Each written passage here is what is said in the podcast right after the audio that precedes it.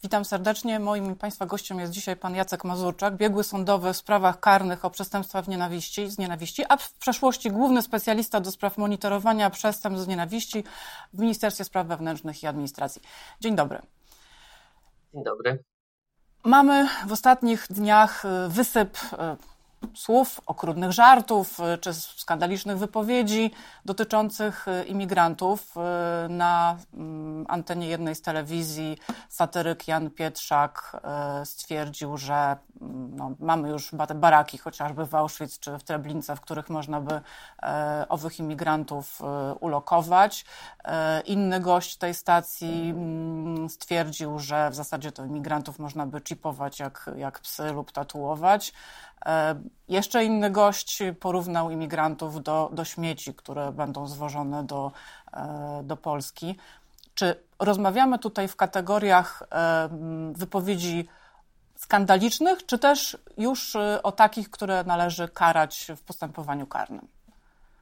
Znaczy, myślę, że takich, które należy karać w postępowaniu karnym, ale tutaj za każdym razem, kiedy rozmawiamy o mowie nienawiści, ja staram się przypomnieć o tym, że jedno nie wyklucza drugiego, czyli że e, nie powinniśmy wyłącznie polegać na sankcji karnej jako jedynej metodzie reagowania na mowę nienawiści, zwłaszcza, że wiemy też z osiągnięć współczesnych nauk społecznych, mam tutaj na myśli głównie psychologię społeczną i e, socjologię, że e, skutki ekspozycji na mowę nienawiści są bardzo daleko idące i są zarówno daleko idące, jeżeli chodzi o przedstawicieli mniejszości, którzy są zaatakowani, jak i także całego społeczeństwa. Rośnie na przykład poparcie dla popierania przemocy w takim zakresie w społeczeństwie, jeżeli mamy kontakt z ekspozycją na taką mowę nienawiści.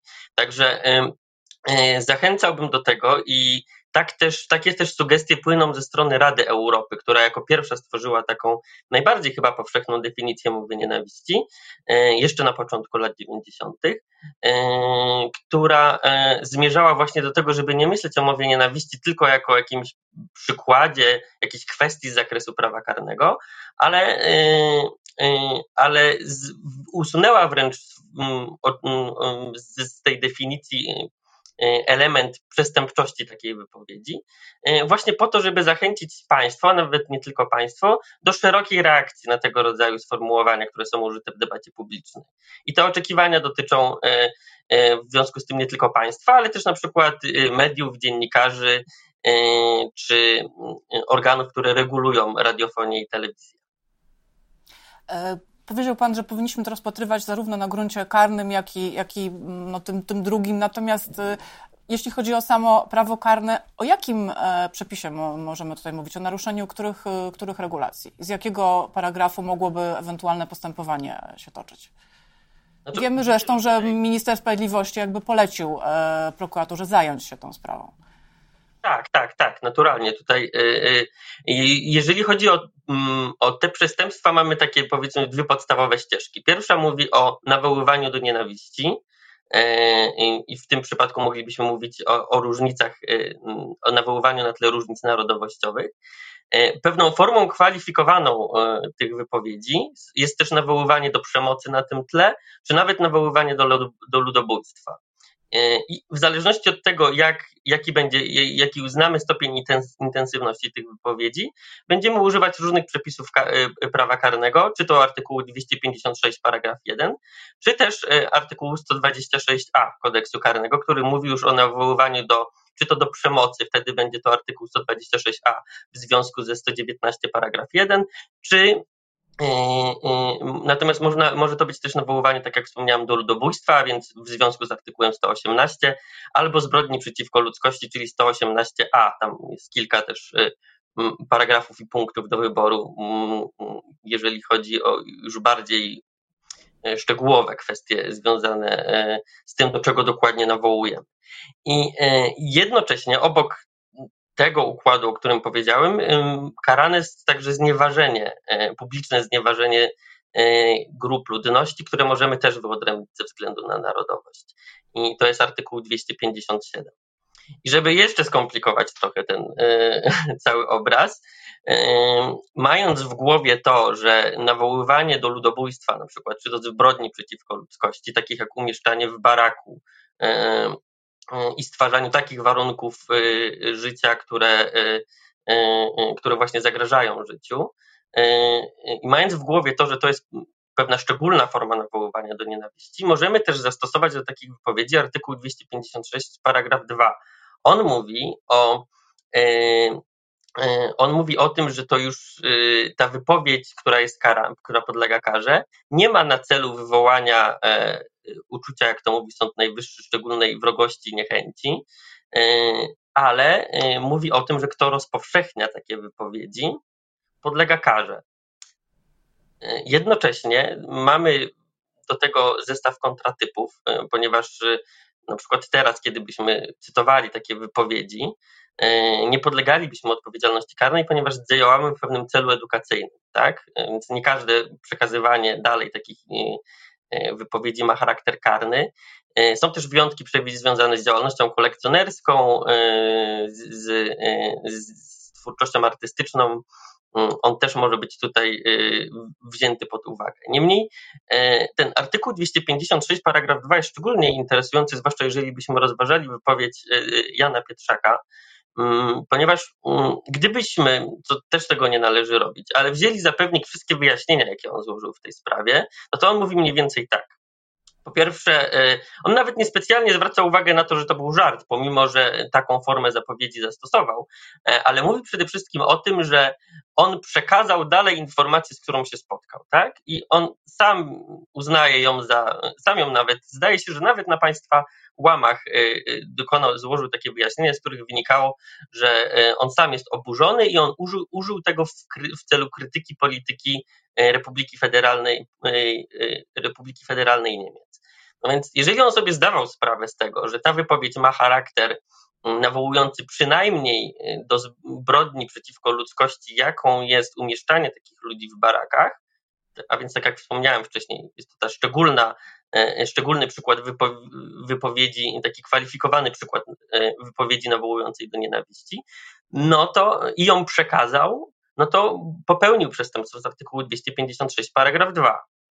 Zatrzymajmy się, na, zatrzymajmy się na chwilę na, na aspekcie żartu. Czy rzeczywiście e, w przypadku rozpatrywania e, tego typu, tego typu kwestii ma znaczenie to, kto i w jakim kontekście e, dane słowo wypowiedział. No, Jan Pietrzak jest satyrykiem, to wszyscy wiedzą. Mało tego, on tutaj swoją wypowiedź rozpoczął od wstępu. Mam okrutny żart. Czyli jakby zabezpieczył się, mówiąc, że jest to żart. Czy za żarty, nawet nieśmieszne czy skandaliczne, należy karać? No jeśli y, y, to jest bardzo dobre pytanie, ponieważ jednym z takich kluczowych zagadnień, które dotyczy mowy nienawiści, to ona się na dobrą sprawę, te wszystkie oceny sprowadzają do tego, czy y, stopień intensywności tej wypowiedzi przekroczył już y, to, co zwykle jest dozwolone y, na gruncie czy to artykułu 10 Europejskiej Konwencji Praw Człowieka, czy innych regulacji, czy to konwencyjnych, czy konstytucyjnych, które tą wolność słowa zapewniają. I zwykle mówi się o tym, że satyra korzysta tutaj z trochę szerszego zakresu swobody.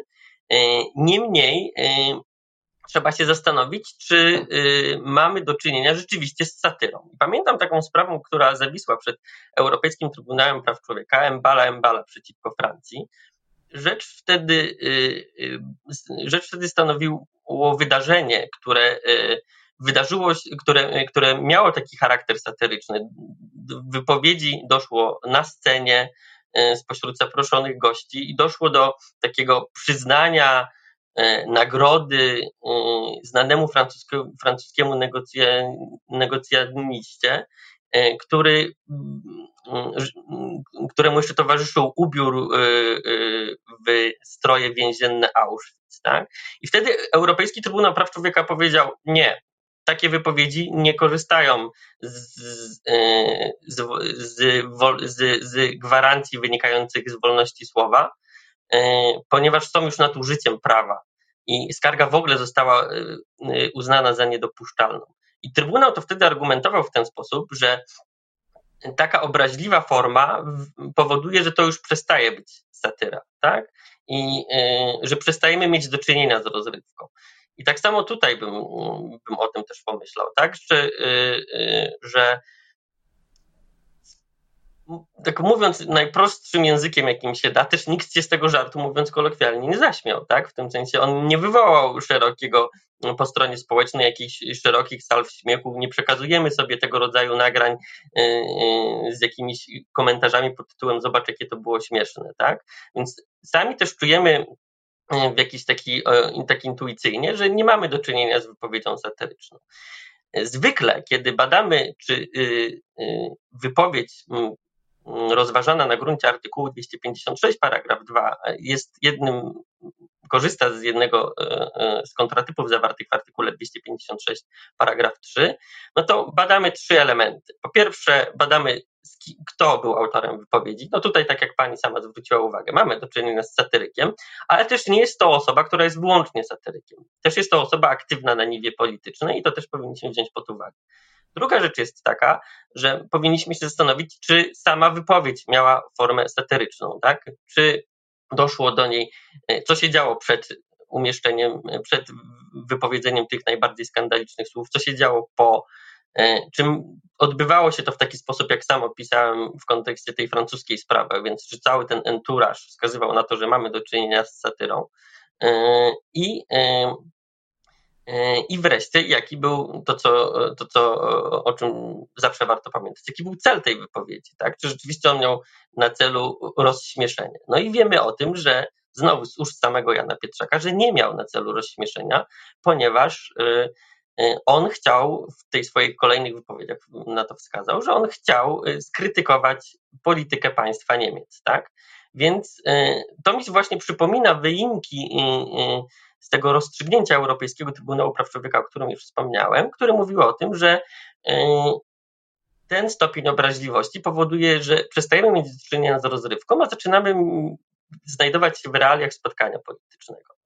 Więc te wypowiedzi Jana Pietrzaka wskazują na to, że nie należy tutaj rozważać kwestii związanej z satyrą czy z kontratypem działalności artystycznej, a wziąć pod uwagę jego wypowiedź w kategoriach jak najbardziej politycznych, jako, mm, które, które już z takiej swobody, e, które już nie są, mówiąc najprościej, objęte kontratypem z artykułu 256 paragraf 3. Przytoczył Pan całe, całą gamę przepisów, e, które obejmują różne e, przypadki mowy nienawiści, czy jednak one działają w praktyce? No, występuje Pan na salach sądowych w charakterze biegłego, więc na pewno nieraz oceniał Pan różne, różne przypadki. Czy polskie prawo w tej dziedzinie jest doskonałe, czy należałoby je poprawić? Tutaj uparcie, zwłaszcza jako socjolog, będę wracał do tego, że e, poza kwestiami prawnymi jeszcze bardziej brakuje mi społecznej reakcji na tego i pewnego przyzwolenia, które panuje na tego rodzaju wypowiedzi. Tak? E, już mniej więcej od 100 lat socjologia mówi nam, że mm, przestępstwa e, zawsze są konsekwencją warunków społecznych, w których się otaczamy. Więc e, zawsze mnie niepokoiło, co może nie najlepiej brzmi z ust e, urzęd, byłego urzędnika Ministerstwa Spraw Wewnętrznych i Administracji, że zwracamy tylko uwagę na tę sankcję karną. Tak, że tutaj marzyłyby mi się w odpowiedzi na to zdarzenie kampanie, marzyłyby mi się pewne kodeksy dobrych praktyk, które dziennikarze mogliby przyjąć, jak reagować i jakie sankcje niekarne stosować wobec takich osób. E, na tym polu nic nie jest zrobione. Natomiast na polu prawa karnego rzeczywiście coś jest zrobione, ale to też nie znaczy, że jest zrobione prawidłowo. E, tutaj spośród tych zastrzeżeń, które można mieć do tego naszego polskiego prawa, no już od lat mówimy o tym, że brakuje tam kilku chronionych przesłanek, tak? takich jak orientacja seksualna, tożsamość płciowa, niepełnosprawność, płeć czy wiek. E, I to już jest szczególnie uderzające, ponieważ obowiązuje już jednocześnie prawo które mówi o przestępstwie z nienawiści, o, ściślej o ofiarach przestępstw z nienawiści, e, mam tutaj na myśli tak zwaną dyrektywę ofiarową, która obejmuje już te przesłanki. Czyli my jesteśmy z jednej strony, e, mamy nieprzygotowany kodeks karny w tym zakresie, a z drugiej strony e, sami mówimy, że wykonujemy już dyrektywy, które obejmują wszystkie, które, które traktują jako ofiary przestępstw z nienawiści, ofiary również przestępstw o charakterze homofobicznym czy transfobicznym. Także to jest jedna z tych rzeczy, która na pewno wymagałaby poprawy w samym prawie. Ja też zawsze stałem na stanowisku i, i, i też um, można tutaj przytoczyć argumentację Europejskiego Trybunału Praw Człowieka, który mówi o tym, że państwo w takich sprawach musi wysyłać sygnał do całego społeczeństwa, że na pewne zachowania, na pewne wypowiedzi się nie godzi. I tak jak sprawca swoim działaniem stara się wpłynąć na opinię publiczną, czy wysłać komunikat do jakiejś społeczności, że nie jest w danym kraju mile widziana, tak państwo powinno też to robić. I w mojej ocenie, na, na tak podobnej zasadzie, e, która obowiązuje wobec e, tak zwanego kłamstwa oświęcimskiego, a więc zaprzeczenia e, Holokaustowi, powinniśmy również e, e, zamieścić e, obowiązek, no może poza pewnymi pewnymi ściśle określonymi wyjątkami, podawania wyroku do publicznej wiadomości. Tak właśnie po to, żeby jeszcze lepiej kształtować świadomość opinii, świadomość w tym zakresie. Ze, mm, ze swojej perspektywy jeszcze dodam, że e, praca na wyrokach w sprawach o mowę nienawiści ma też e, ten minus, że jeżeli one nie są podane do publicznej wiadomości, one zwykle w jakiś sposób wykropkowują, mm, pomije, nie podają dokładnych cytatów wypowiedzi. Trudno jest więc budować także e, argumentację prawniczą, jeżeli dokładnie nie wiemy, za co dany co sąd wziął pod uwagę, nawet jeżeli wiemy, jaki był stan faktyczny danej sprawy. Z czego wynika to wykropkowanie? Jak, jak to sąd uzasadnia? Właśnie trudno jest mi powiedzieć, w tym sensie y, nawet y, czasem nawet w kategoriach żartu przytaczam przykład bardzo dobrego zresztą wyroku w, w sprawie wypowiedzi z hasłem nie przepraszam za jedwabne, gdzie wymieniano, gdzie wymieniano, jakie jeszcze inne transparenty zostały przyniesione na, na to zgromadzenie. I jeden z nich głosił J.ch. królem P, czyli Jezus Chrystus królem Polski, jak sądzę. Została też wykropkowana. Więc myślę, że jest to pewna zbyt daleko idąca dokładność w anonimizowaniu danych i która jednak utrudnia też pracę organom ścigania. Ilekroć mam okazję zresztą szkolić e, głównie policję w tym zakresie, no to e, no, za każdym razem znalezienie dobrego wyroku, który rzeczywiście e, przedstawia szczegółowo stan faktyczny i sposób rozumowania sądu, jest zawsze wyzwaniem, a jednocześnie jest tym, czego policjanci bardzo potrzebują. To miejmy nadzieję, że tutaj nastąpi poprawa, e, zwłaszcza, że e, minister Barbara Nawacka zapowiadała też, że w, w, najbliższym czasie pojawi się projekt e, ustawy dotyczącej zwalczania mowy nienawiści, więc samo prawo też być może się zmieni. Bardzo dziękuję za, za rozmowę. Naszym gościem był pan Jacek Mazurczak, biegły sądowy w sprawach karnych o przestępstwa z nienawiści. Dziękuję bardzo, do widzenia. Dziękuję, do widzenia.